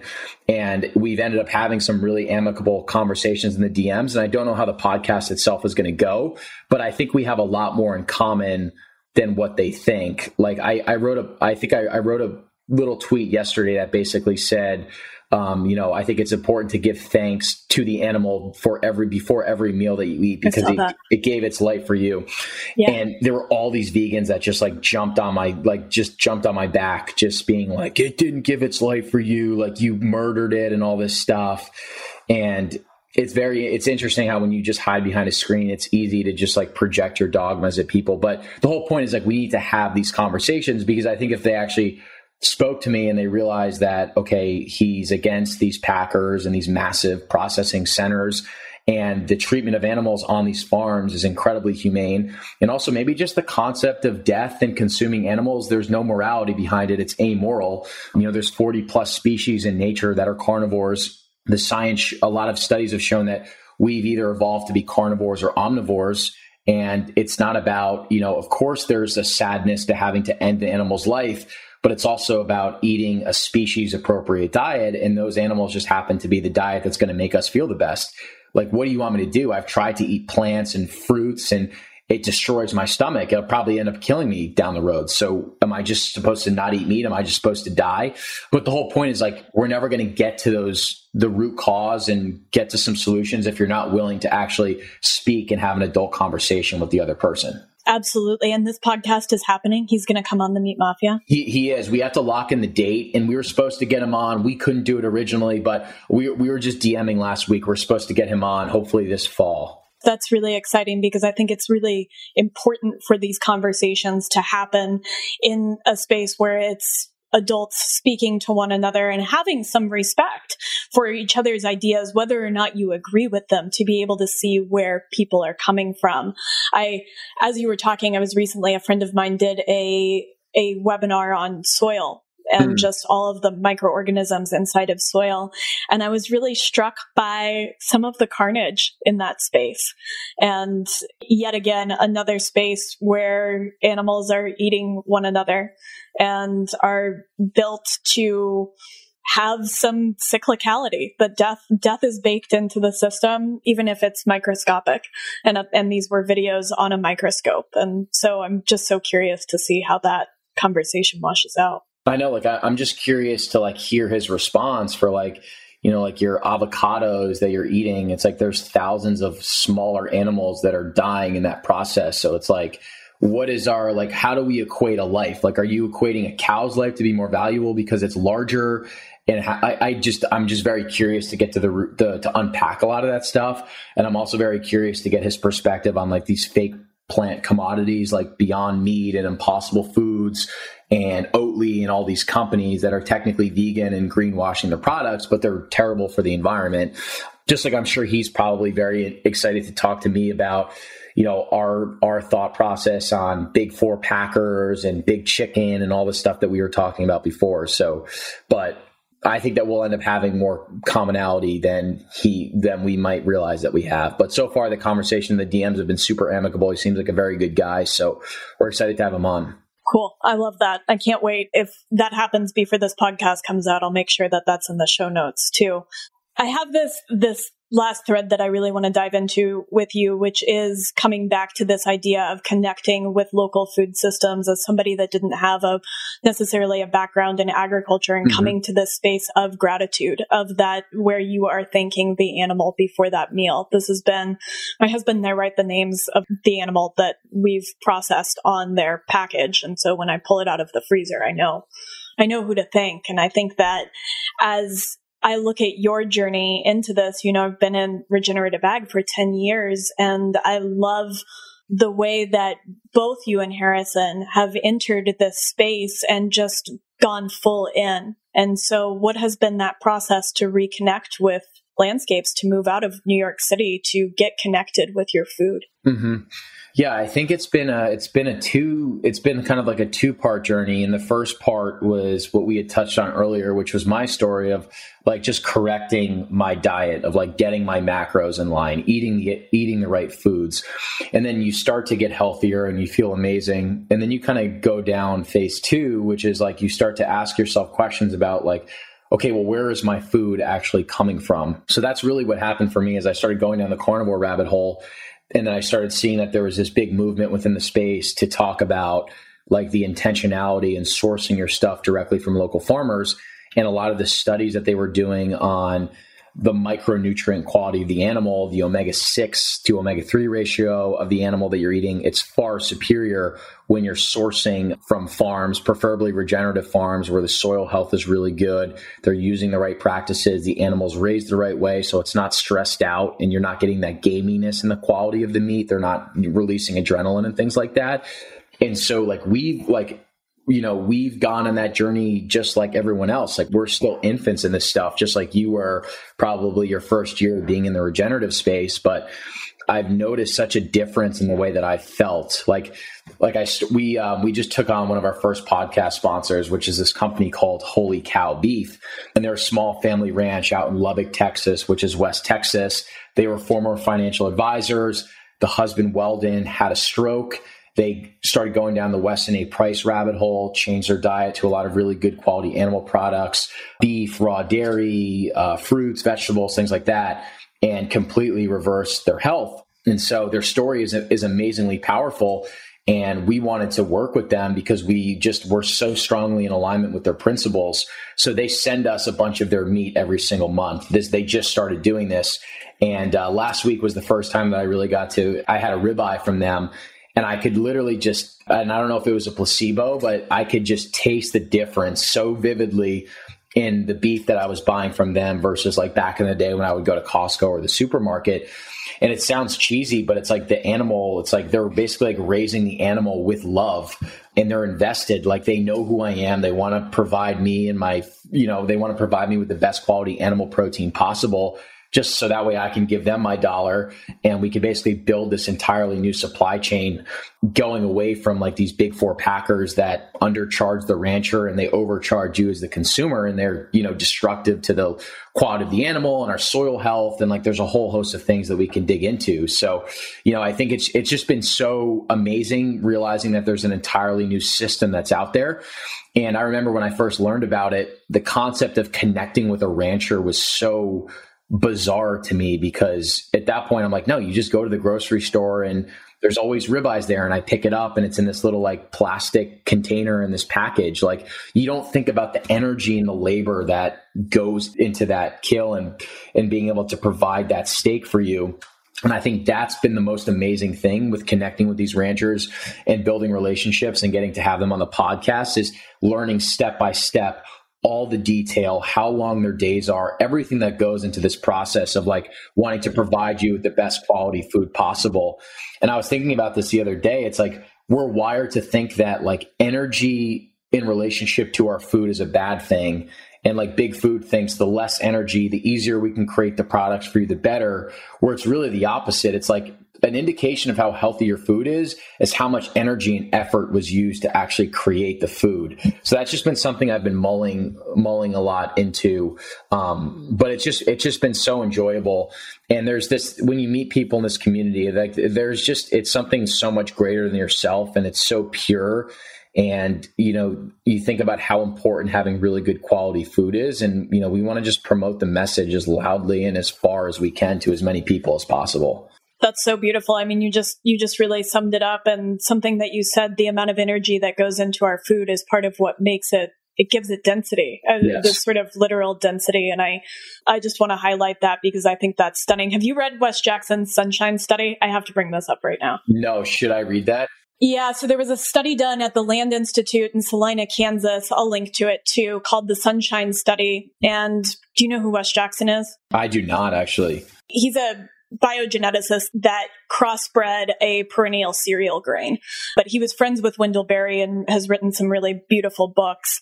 But at the Land Institute, they looked at how much energy, and, and this is a different view of what you just said, but how much energy goes into farming when you take it all the way down to the studs, looking at how much energy it took to mine the components of the steel that went into the tractor, that went into pulling up fossil fuels out of the earth to power the diesel in that tractor, all the way to like what it means maybe to extrapolate it to a steel lobbyist mm-hmm. and how much energy was spent there. And so I think looking at energy accounting of our food, right? And that's one lens, kind of looking at the industrial energy accounting of our food. But this is the, the human energy and the sun energy and the soil food web energy that is going going into our food. And I think that that is such an incredible view of things. I, I know that we haul five gallon buckets of feed about a quarter mile out just with our bodies most days to feed the pigs. And I think a lot about what that means going into the meat. Totally. Totally. And I think that it's like Harrison and I feel this responsibility where it's like, you know, we're we're guys that we come from a corporate background. I'm from New Jersey. He was from Virginia, like didn't grow up on a farm, don't know, really don't know much about it. But it's like we feel this responsibility to give regenerative farmers like you and so many other amazing people a platform to share that message so people are intentionally choosing to purchase their products from you because of the the effort the everything that you go through to raise the animal the right way so you can nourish your customer when it would be so easy to just like sell out and do things cheaper like that message just needs to be told and we're very transparent about that as it's like we don't want to be like armchair quarterbacks. We want to go into the regenerative space ourselves. Like we want to be able to roll up our sleeves and really understand everything that goes into making our food. But right now, the most impactful thing we can do is take our passion and have amazing conversations and just push and share the message and far and as wide as possible to get that out there so people realize, oh wow, like there is a massive difference of me buying my beef from Walmart versus buying my beef from Joel Salatin at Polyface Farms. And you know, not only am I incentivizing the right system, I'm actually getting meat that's way more nutritious, that's way more nutrient dense.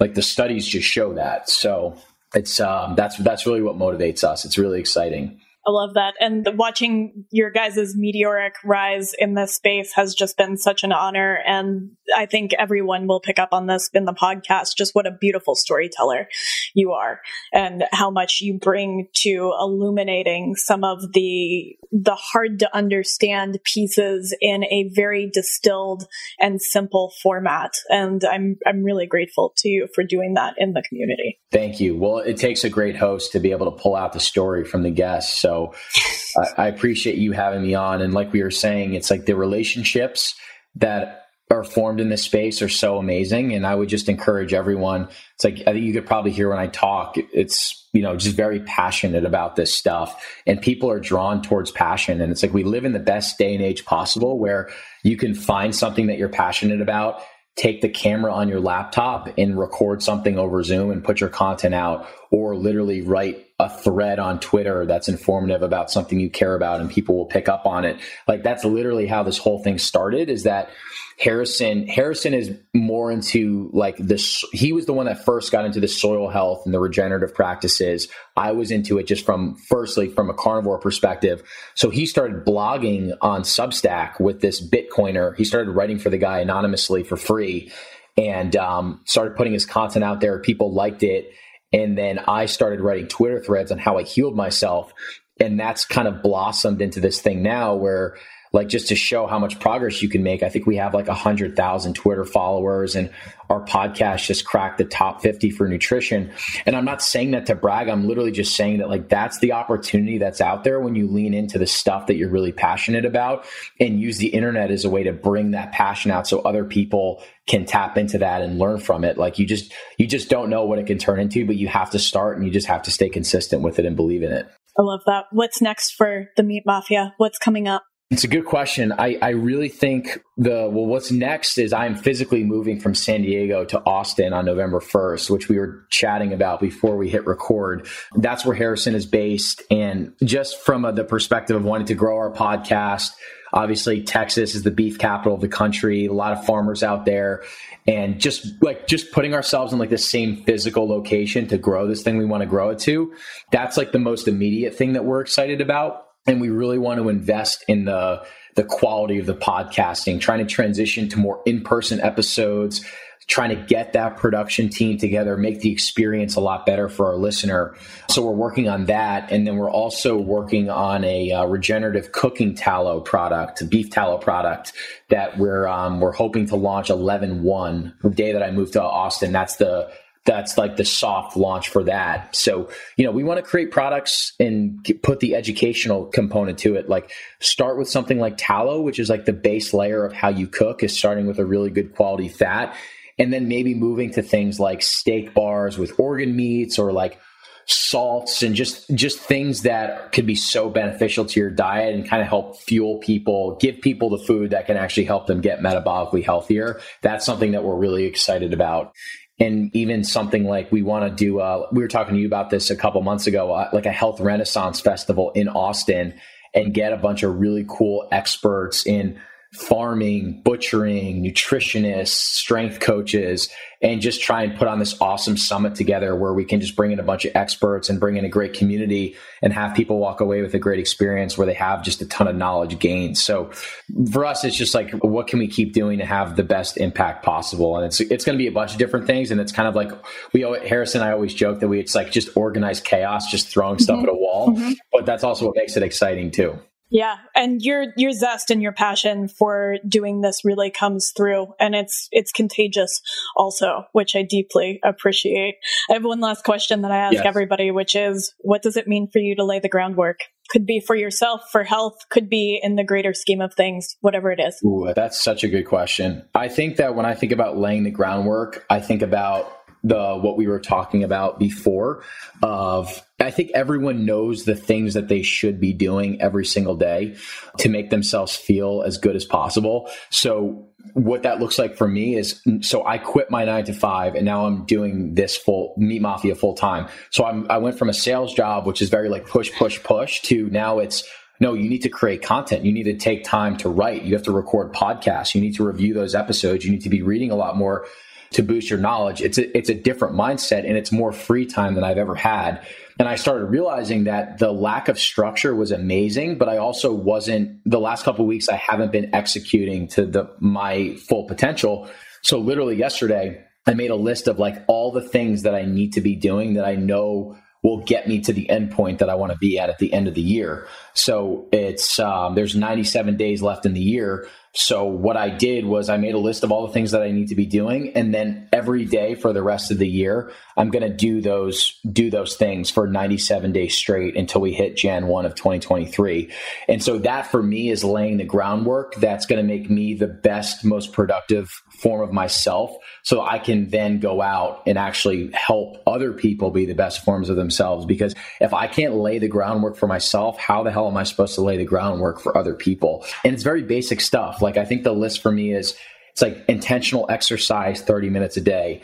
10 minutes of reading on an educational book that's going to help me learn more about nutrition and food, 10 minutes of like Bible study from Proverbs, no phone first thing in the morning, no phone before I go to bed at night, write an hour a day. Like it's very basic things that just compounded over time will make, will help me just be a better version of myself. So I think it's just a good exercise to think about like, what are those things for you? And then literally lay the groundwork and stay consistent. And maybe it's in the form of a challenge, or maybe you're just someone that can apply those things to your life immediately. I'm someone that I just like, I have the OCD where I'm like, I need the challenge. I need to like cross it off on a calendar every single day. So, so yeah. Thank you. I think that's fantastic. And I, it really inspires me. And I think as I look at the next 97 days of this year, I want to, I've taken a lot of inspiration and motivation just from your words within this podcast. And so thank you. Absolutely. Um, where can people find you? Yeah, so Twitter is probably the best space. So Harrison and I, our brand is the Meat Mafia, but we have separate, like anonymous Twitter accounts. So my Twitter handle is at Mr. Sollozzo which is M R S O L L O Z Z O. And then our Instagram is the Meat Mafia Podcast, which is obviously it's the it's the name of our show. It's available on every major app. And then we also have a Substack where we are writing a new article every single day through the end of the year. So you guys are crazy. You guys but are amazing. No, but it's like, but it's, but it's like that hour of writing. It like these Substack articles. They're not long. It takes like thirty minutes to write. But the point is like there's so many good little nuggets that you can drop every single day. And it's like build it's like making that identity shift of like I am a writer, I'm a writer, I'm a creator. Like and it's only gonna happen if we just keep if we keep writing. And we also don't have jobs or nine to fives anymore. So it's like we gotta crank this thing up. So yeah, it's good pressure. Thank you. Thank you for sharing just all of this powerful information and the way that you communicate it is so needed in this space. So thank you. Thank you so much for hosting me. And I hope we get to do this again soon too in person. Oh, we will. Yeah. Oh, we will. oh, we will. It's going to happen. Awesome. Thank you. Thanks, Kate. Thank you so much for listening to this episode of the Groundwork Podcast. If what you heard today resonated with you, may I ask that you share it with your friends or leave us a review? This helps others find groundwork. If you're looking for more, you can find us at groundworkcollective.com and at Groundwork Collective on Instagram. I would like to give a very special thank you to China and Seth Kent of the band All Right All Right for clips from the beautiful song Over the Edge from their album The Crucible. You can find them at All Right All Right on Instagram and wherever you listen to music.